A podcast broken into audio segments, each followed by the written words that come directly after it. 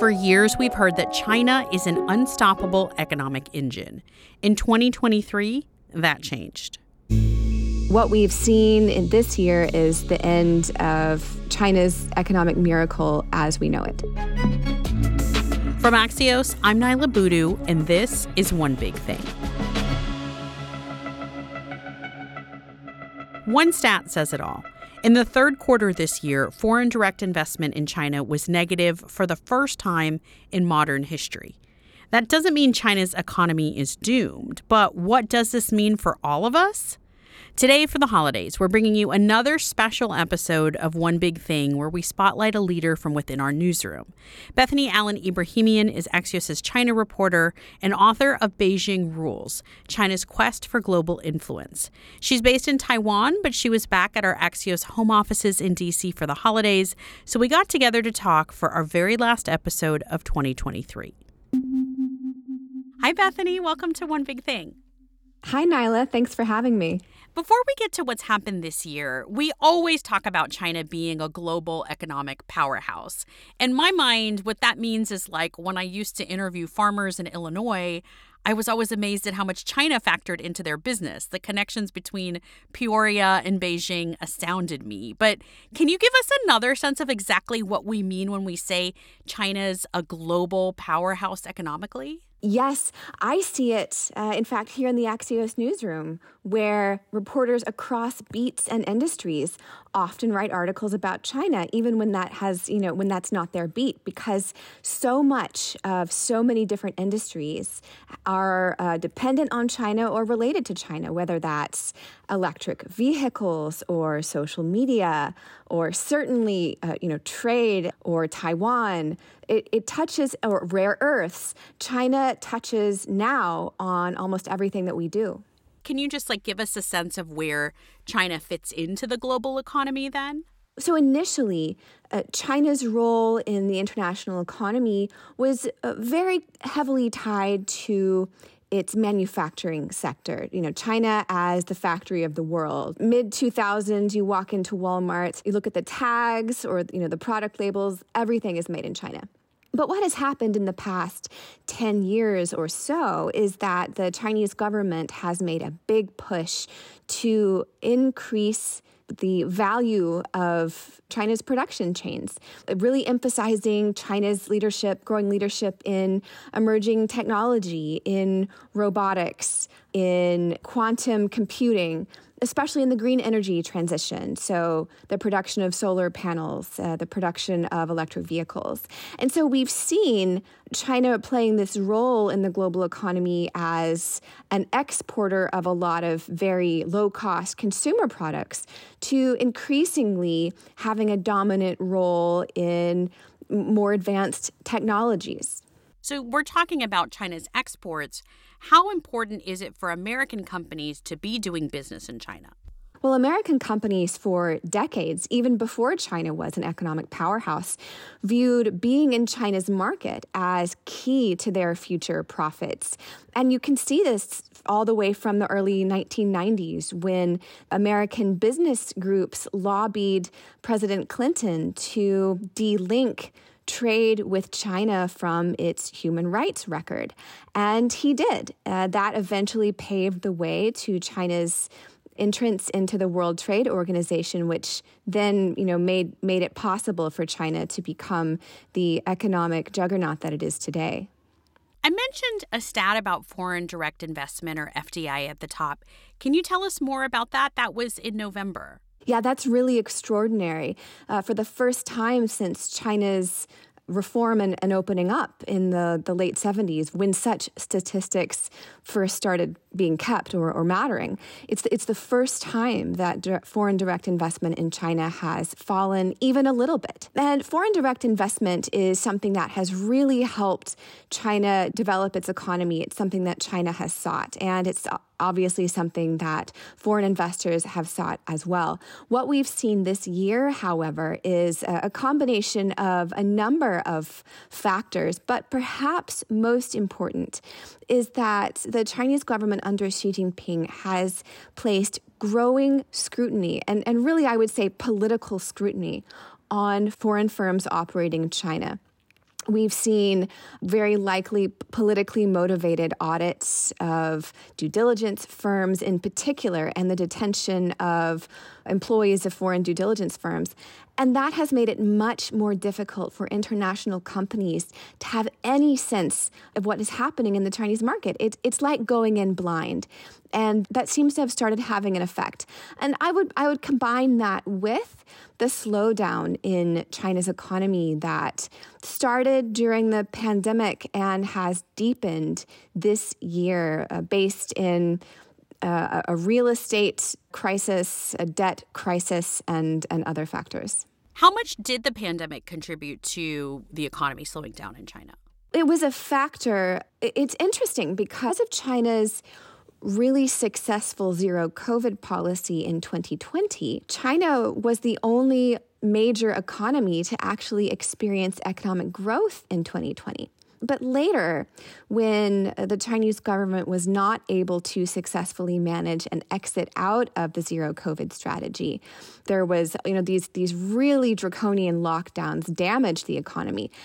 But what people expected was that as soon as that zero COVID policy was lifted, what analysts expected was for China's economy to just bounce right back. That's not what happened. What did happen is that the real estate slowdown and the debt crisis that economists have been predicting for more than a decade finally did hit. And so, what we've seen in this year is the end of China's economic miracle as we know it. What do you mean by debt crisis? Can you explain more? Let's go back to the global financial crisis in 2008. The Chinese government responded to that by having massive stimulus packages, you know, this massive stimulus a- across the economy. And part of that was it was both paid for and fueled by local government spending, particularly on real estate projects, real estate development, and other kinds of construction projects. And, you know, that was a great way to fuel economic growth for a long time. And that's a, a well worn path for developing economies for a period of time. But in China, the preferential lending rates and these other uh, stimulus policies were so large and were pushed for so long that they fueled a massive real estate bubble. And at the same time, local governments were taking out so much debt you know, to to fund a lot of this real estate development, and their debts were getting higher and higher. Now, people were predicting that this this sort of dual bubble would burst far earlier than it did. Part of the reason it didn't was because there was there were more and more and more supportive policies from Beijing, but also because China's economic growth was still so rapid, and so there was this this sense that perhaps China could outgrow its debt, that if it could just hang on long enough, that it would kind of make up for that. But finally, in 2023, that real estate fueled economic growth model came screeching to a halt. Bethany, we've talked about how you can't erase politics from this equation.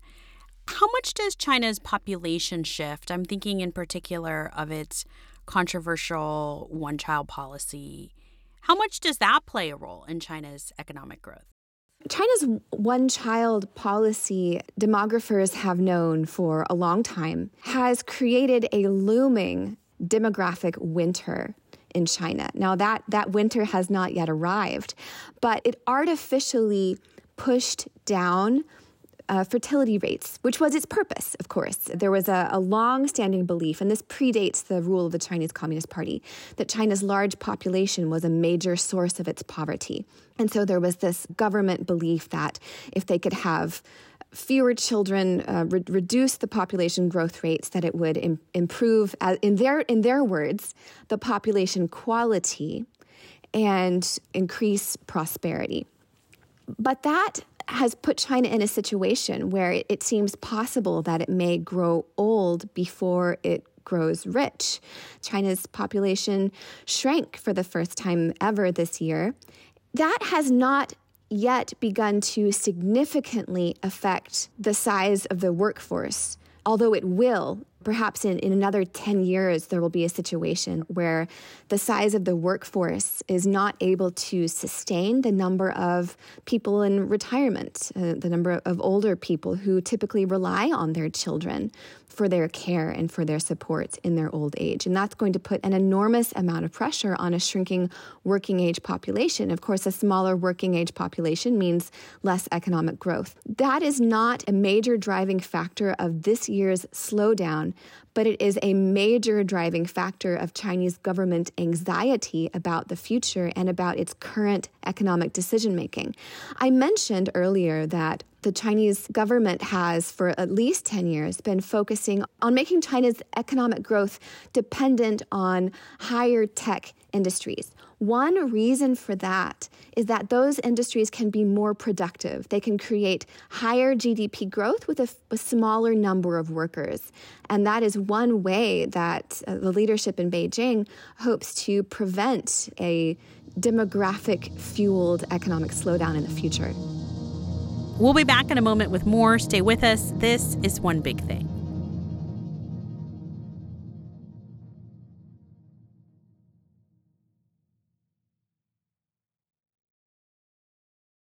Welcome back to One Big Thing from Axios. I'm Niala Boodhoo. We're bringing you my conversation with Bethany Allen Ebrahimian, Axios' China reporter, about this year that China's economic miracle ended. Bethany, did American policy towards China or other Western nations play a role in what's been happening in China economically this year? I would say largely no. The primary sources of, of China's economic slowdown are based purely on its own economic growth model. However, I mentioned that foreign investors are, are a bit spooked right now to invest in China because of the increasingly politicized scrutiny and um, restrictions on foreign due diligence firms or any due diligence firms operating in China. And w- while that is in part a result of China's own growing political paranoia, you know, Beijing is operating in an environment in which uh, more and more countries are viewing China with greater skepticism, are viewing it as a national security threat, and with the US in the lead, are adopting more and more investment restrictions on China. And you could say that the restrictions that China is putting on due diligence firms is a direct result of the restrictions that the US and, and some European nations are putting on their own investors to try to prevent them from uh, being complicit in, among other things, the, the regime of forced labor and genocide in Xinjiang, which is tied to many of China's supply chains. Bethany, it always strikes me whenever I'm in the Caribbean, really almost any island that's not U.S. territory, how much Chinese people are building everything, like movie theaters in Nassau. We talk a lot about the global south and developing countries. How much of a role does China play in other economies? It really depends on the country, but there are many countries in the world uh, for whom China is their, their number one top trade partner.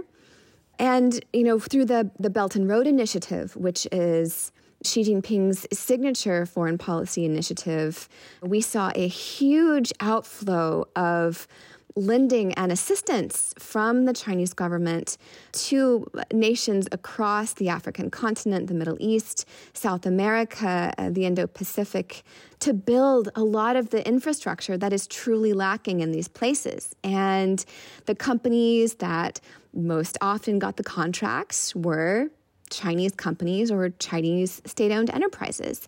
And as part of this outflow of Chinese capital and Chinese companies, there were Chinese laborers, and then there were you know other Chinese people operating independently who saw opportunities in, in the ex- import export business, or they wanted to open a restaurant to cater to the growing Chinese population abroad. All kinds of you know really interesting entrepreneurship as well. But it is it is so true that when you travel in many places. I was, you know, recently in Cambodia and Tanzania. China and Chinese companies and the Chinese government have a bigger and much more visible footprint than in already developed economies.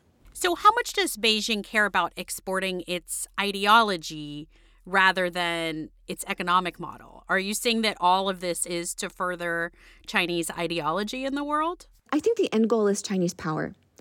And I would say that, you know, Xi Jinping doesn't see very much of a difference between its ideology and its growth model. I was recently in Tanzania on a reporting trip to visit a Chinese Communist Party funded school where people from China fly in to teach politicians in across six African nations how to implement its growth model, which was the same as its political model, which is to say, a one party state. The idea that a one party state is the best and most efficient way to develop an economy. So it, it's all wrapped in together. And this benefits Beijing because the more countries that ascribe to a, a more authoritarian model, the less pushback on its own authoritarianism and human rights record that China receives on the global stage. So, does China's economic miracle coming to an end in 2023 mean a curtailing of these other efforts internationally? I think it will create greater headwinds for China. I think it's important to keep in mind that when we say the end of China's economic miracle, we don't mean the end of China's economic growth. In fact, its economic growth is still faster than that of the US, and its economy is massive.